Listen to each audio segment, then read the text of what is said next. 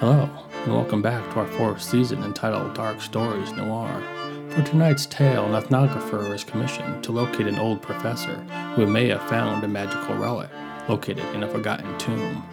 We present to you Search for the Golden Tomb.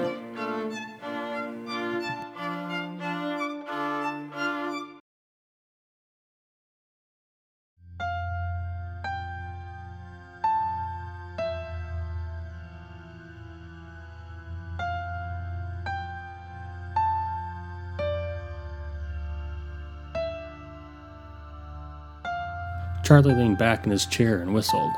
Rubbing his chin, he looked back down at the stack of money, map, and photograph on his desk. It all seemed so odd, he thought. And indeed, it was all rather odd. Sitting on the opposite side of the desk was Mr. and Mrs. Porter. A half hour earlier, they had entered Charlie's office, unannounced and without knocking. Charlie had been packing his case, getting ready to leave for the day, when a tall, slender gentleman was suddenly standing before him a briefcase in hand. His tan suit was a tad tight, and his tucked in tie looked as though it was about to pop out of his suit jacket. Behind him, a woman, slightly shorter, also dressed in tan, with dark hair pinned up underneath the velvet hat. Before Charlie could say anything to his new guest, Mrs. Porter declared who they were and the purpose of their visit. They were funding an expedition to the southern continent, Mrs. Porter began to explain once they were seated. They were in search of a particular relic, a skull, in fact, that legend says belonged to one of the first settlers across the ocean, who was revered for their shamanistic abilities. The skull apparently was used for magical purposes upon the death of the shaman. Stories began to spread, of course, and soon people from halfway around the world would travel to get near the relic. After many years, a long stream of strangers coming and going from the small village, was decided the skull would be hidden away deep in the forest. Hidden, in fact, in a golden tomb. Charlie listened carefully to Mrs. Porter, all the while rubbing his hands. When she concluded her story, he licked his lips and said politely, That is quite the magnificent story, Mrs. Porter, but I'm afraid I don't understand how I could be of any use. My experience is in ethnography of the native inhabitants of the southwest desert, not the rainforest of the southern continent. You were once a student of Dr. Johannes, is that correct? Mrs. Porter asked. Charlie nodded in the affirmative, then adding, I have not spoken with him in some time, though. Yes, of course, we are aware of this, Mrs. Porter replied. But you are familiar with the region, correct? Somewhat, yes, Charlie answered. Dr. Johannes is the expert, really. I only went down with there once for about six months before catching malaria, then being sent home shortly after recovering. Charlie paused for a second before asking, Is Dr. Johannes not available? Mr. and Mrs. Porter briefly glanced at each other before Mr. Porter reached into his pocket, pulling out a folded piece of paper. As he did this, Mrs. Porter began again. Dr. Johannes was our project lead on the expedition. For all intents and purposes, the project was going quite smoothly. We were receiving almost weekly updates and tracking his movements on a map that he had sent back to us. Then the letter slowed before stopping altogether. For several months, nothing. Then a week ago, we received a message that the tomb had indeed been found, and as proof, a photograph of the skull was included with the letter. As Mrs. Porter spoke, Mr. Porter opened the briefcase, removing and then placing a map and photograph on Charlie's desk. Charlie smoothed out the map and traced the route with his fingers. Only when Mrs. Porter mentioned the photograph did Charlie then look at it. Grainy, but in black and white, Charlie made out the image of a human skull sitting on what looked like a pedestal. At length, the three sat in silence as Charlie looked over the items on his desk. Finally, he said, So the tomb was found. I apologize, but I'm a little confused on what else is needed. Mr. Porter handed Charlie the folded piece of paper while Mrs. Porter spoke. Two days ago, we received a telegraph from one of our guides in the region saying Mr. Johannes had gone missing with the relic. They believe others may have realized his discovery and have come after him. If that is the case, why come to me? Surely this is a matter for the police, or at least the country's authority to handle, if his life is in danger, Charlie asked. This, of course, is not possible, as we clearly don't need any unwanted attention for obvious reason, Mrs. Porter explained. We have clients, you see, and goods are expected to be delivered. Charlie grew uneasy. For a long time, he rubbed his hands, not knowing what to say to all of this. Suddenly, Mr. Porter spoke. You will be well compensated, if that's any concern to you. Mr. Porter once again reached into the briefcase and produced a bundle of cash, tied together. We are prepared to offer $1,000 for your assistance. Mr. Porter concluded, placing the money on the desk next to the map and photograph. It was all rather odd. At length, Charlie asks, What is it you're asking of me? Do you require to locate the skull? You misunderstand, sir, Mrs. Porter said. We know where the skull is, with Dr. Johannes, who we think has absconded back to the tomb to keep the discovery secret, as he would be the only person who knows the location. Upon finishing speaking, both Mr. and Mrs. Porter stood to leave. Mr. Porter handed Charlie a card with a phone number that could be reached at, while Mrs. Porter explained that time is of the essence, that discretion is to be expected or the deal is off, before finishing with, Search for the golden tomb, only then will you find your old teacher, Dr. Johannes. Bidding Charlie a good day, his guests exited the office. As soon as they were out of earshot, Charlie picked up the phone and dialed the office of Dr. Johannes. Possibly he could have reached out to a colleague for help in such desperation. The voice on the other end of the telephone didn't immediately answer when Charlie asked about Dr. Johannes. Eventually, the voice asked if he could please hold. While he waited, Charlie looked out the window of his office. Gray clouds lined the horizon, and from the west, darker clouds were peeking through. Rain was coming. Still on hold, Charlie sat back down at his desk and opened the newspaper. The headline read, Body found near Northside Bridge. Charlie shook his head. Another one, he thought. But before he could finish his thinking, the voice was back on the line. Dr. Johannes wasn't available, the voice told him, but if he was available tomorrow afternoon, his assistant would be more than happy to meet him at the department library. Charlie agreed and hung up. The following afternoon, Charlie entered the Library of Ethnographic and Anthropologic Studies. The large hall was filled with tables with little green shaded dull reading lamps. It was also virtually empty, save for two individuals, one near the door, the other in the far back with a typewriter. The sound of slow, rhythmic clicking echoed off the walls. Charlie wasn't sure who would be meeting him or where he should wait. Taking a few steps in, the person nearest to the door looked up and waved at him, indicating for him to come over. As soon as he approached the table, the individual stood up and offered their hand and introduced themselves. Her name was Mindy, and she was a student at the university, studying under Dr. Johannes. I've been told you are inquiring about the professor, Mindy began after Charlie had settled across from her. Unfortunately, I have some terrible news. It appears our teacher has vanished once again on another expedition. That is unfortunate to hear, Charlie responded.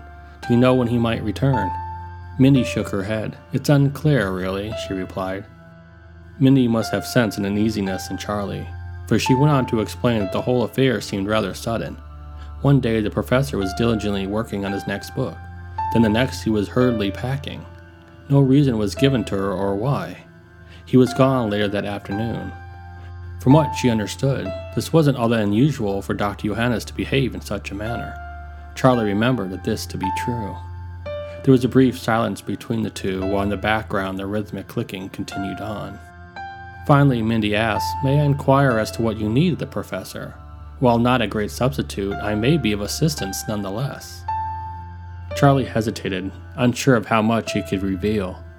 But soon he said he was working on a research paper concerning burial practices and wanted to see if their teacher could provide materials about the southern continent, in particular the use of tombs and relics and their veneration.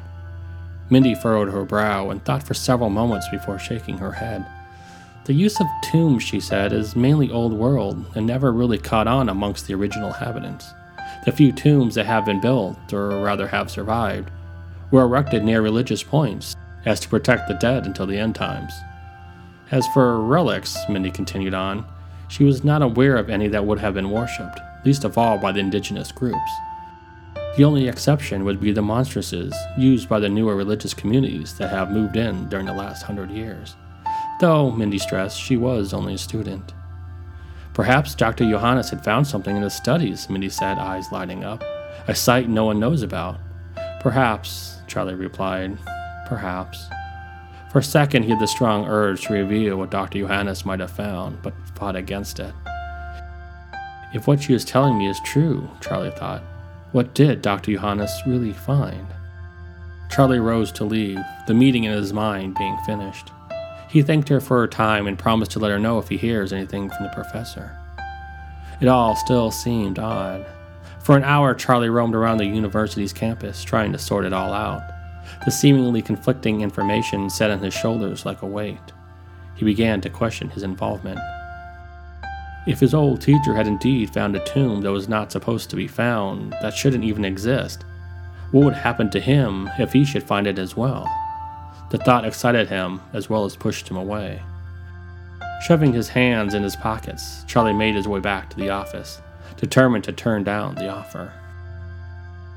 The phone was already ringing when he entered. It was Mr. Porter. His voice sounded distant. Have you decided to accept our offer? Mr. Porter asked. I'm sorry, but I still don't think I could be of any use, Charlie answered. Mr. Porter didn't respond for some time, and the coldness of the silence chilled Charlie. We are prepared to offer you double, Mr. Porter said at length, as well as fund any research projects you have planning for the next year. No grants, free money to pursue all interest. I, um, Charlie muttered. It was hard to reject such a gift. A world one of academic achievement spun in his head. There is a plane ticket waiting for you at the check in counter, along with your money, Mr. Porter informed him. When you arrived, he continued, find Ignatius. He was Dr. Johannes's guide. Then finally, before hanging up, and remember, we expect discretion. Bewildered, Charlie nodded at the empty line before hanging up. On his desk still lay the photograph and map. He looked at both deeply before turning away for it felt as though the items were looking back. Presently, he gathered his things, and before leaving home to pack, he left a message with the department switchboard saying his expertise was required at a field site of an unknown return date. Sixteen hours later, Charlie stepped on the water rotted dock of Tanaka. After a long plane ride and two boats down the river, Charlie was ready to stand on solid ground. It took him a few minutes to find his footing and lose his sea legs. Charlie had been here before, many years earlier. It was the same village he would depart six months later after his bout with malaria. Try as he might, he couldn't remember if the village had changed at all. He was sure it had, though the dock seemed about the same. An old man on a bicycle rode towards him, then stopped and welcomed him to the village. Charlie nodded in acknowledgement, for he had lost almost all the memory of their language, and then asked where he could find Ignatius, the guide. The old man smiled, pointing towards a cafe. Ignatius looked out of place, dressed in a blue shirt and pants with a wide brim hat, while the others in the village wore simple gray tunics. Regardless, he also seemed to be popular. Ignatius sat at a table with a half dozen other men. They were all laughing, but as Charlie approached, the merriment died down.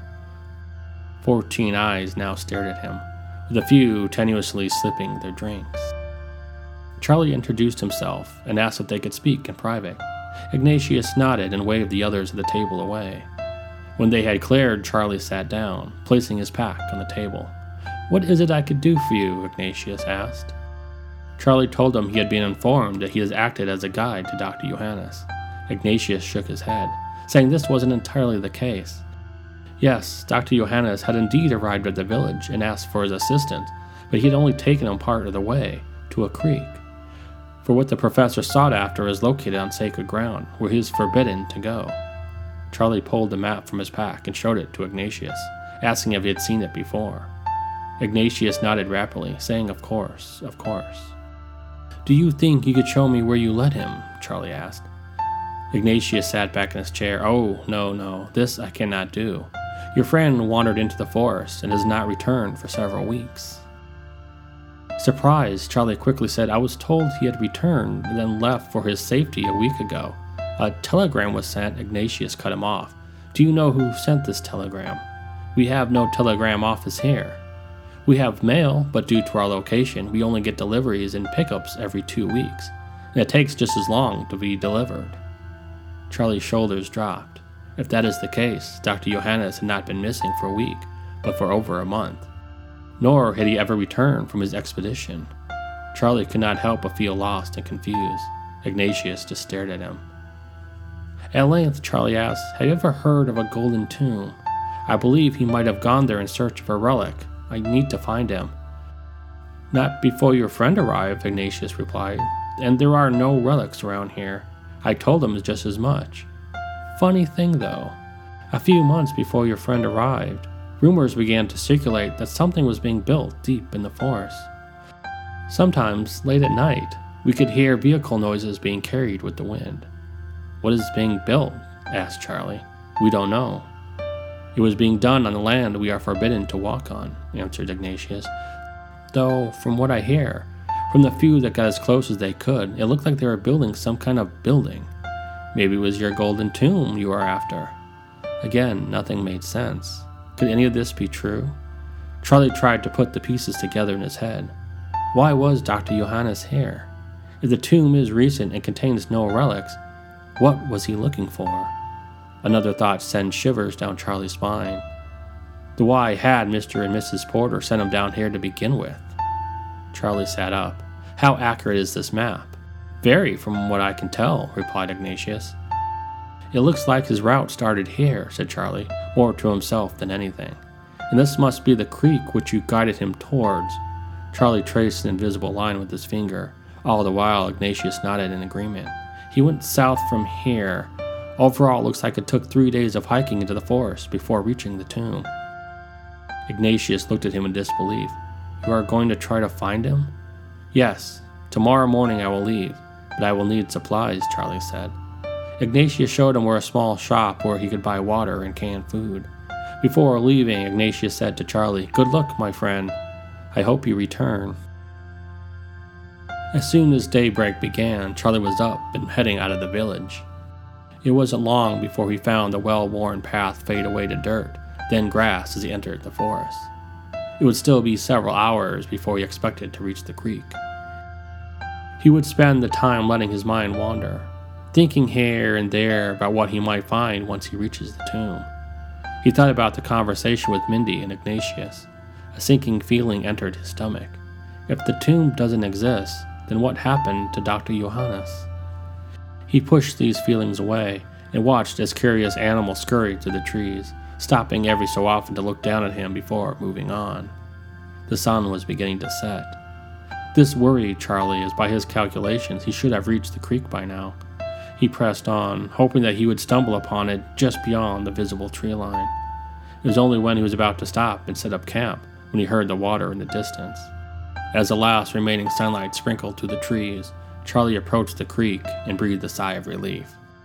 No sooner had he laid down, his head became fuzzy with sleep. He tried to fight it off, for he would have liked something to eat, but to no avail. He slipped into unconsciousness as strange sounds echoed around him. Again, he was up and on his way as soon as the sun had risen. The second day was much like the first, with Charlie stopping only a few times to check the map, making sure he was following the correct path. On the third day, he was awoken by rain trickling through the trees. For some reason, he had not expected this, so spent the first half of his day doing his best to keep from getting completely soaked. By midday, however, the rain had stopped, which was of great relief. It was also around this time that he knew the tomb was only a few hours away. Adrenaline kicked in, and soon Charlie was walking as fast as he could. Anticipation was making his heart beat faster, while nerves twisted in his stomach. He was close, he could tell, just a little bit longer. Suddenly, in the distance, an odd twinkling was noticed. Not in the sky, but lower. He walked fast, and the twinkling started to become a solid light. Any moment now, he could feel it, just a few meters away. Breaking through the tree line, Charlie found himself in a wide circular clearing. And directly in the center stood, almost unbelievably, the golden tomb. Charlie fell to his knees, smiling, breathing as deeply as he could to calm his excitement. It was real. The tomb exists. Rising himself up, he made his way closer. The tomb was larger than expected, and for some time he walked around the structure, feeling the brick walls and the four corner spires that reached 50 feet into the sky. The tomb itself was designed in the old Gothic tradition, so the entire edifice looked as though it was growing from the ground life from death. Charlie dropped his pack, took a step back and tried to take it all in again. At length, he adjusted and smoothed out his clothes and made his way towards a gate leading into the tomb, then entered. Inside was dark and dry, and a strong rust smell lingered throughout. Charlie pulled a lighter from his pocket and flicked it on. The small amount of light that emanated from his raised hand helped, but not much. He walked deeper into the tomb, trying to look for any signs that someone had been there. But with each step, he grew more concerned. For not only was there no sign of life, there were large maroon stains littering the floor. Holding out the lighter further, he followed the stains until they ended at the foot of a concrete riser, with another concrete column protruding out of it. He followed it up until at last he was looking at the top of a pedestal, and on it a human skull. The skull from the picture, he was sure of it. But where was Dr. Johannes? Behind him, he heard the gate open. Whirling around, Charlie instantly felt a sting in his shoulder. He was only able to take a step forward when he became lightheaded and collapsed in front of the pedestal. Flashlights flooded the tomb, and he could make out the shapes of two individuals behind the lights. And though his vision became fuzzy, for a moment he saw one of the figures bend down in front of him. He could make out the face of Mr. Porter, staring back at him. Please hurry, the second figure said behind Mr. Porter. We don't have much time. The organs need to be removed before the poison takes hold. Nodding, Mr. Porter opened his case and pulled out a long surgical knife. Charlie's vision was now gone, but he was still conscious. As he felt himself slip away, Mr. Porter said, You did well, finding your old teacher, for that is his skull sitting above you. The figure behind him snickered, then regained their composure, reminding Mr. Porter to once again hurry. Charlie felt the knife penetrate his abdomen then slide across, then wet against his legs. Then, nothing. The clock on the wall rang in the hour. The on duty librarian walked from table to table, turning off the dull lights. All but one, that is. Mindy still had an hour left before she was finished in the library. The librarian bade her good night and asked her she remember to lock up when she leaves. Mindy promised, then returned to her books as the closing of the heavy front door rang throughout. However, no sooner had the echo died when the door reopened. Mindy looked up, expecting to see the librarian, perhaps returning for a gotten item, but no. Standing in front of her was a man and a woman, both dressed in tan.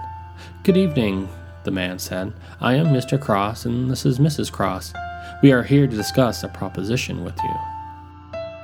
Outside, the night had grown cold, and as people rushed to return home after a long day at work, the heavy clouds relaxed, and it soon began to snow.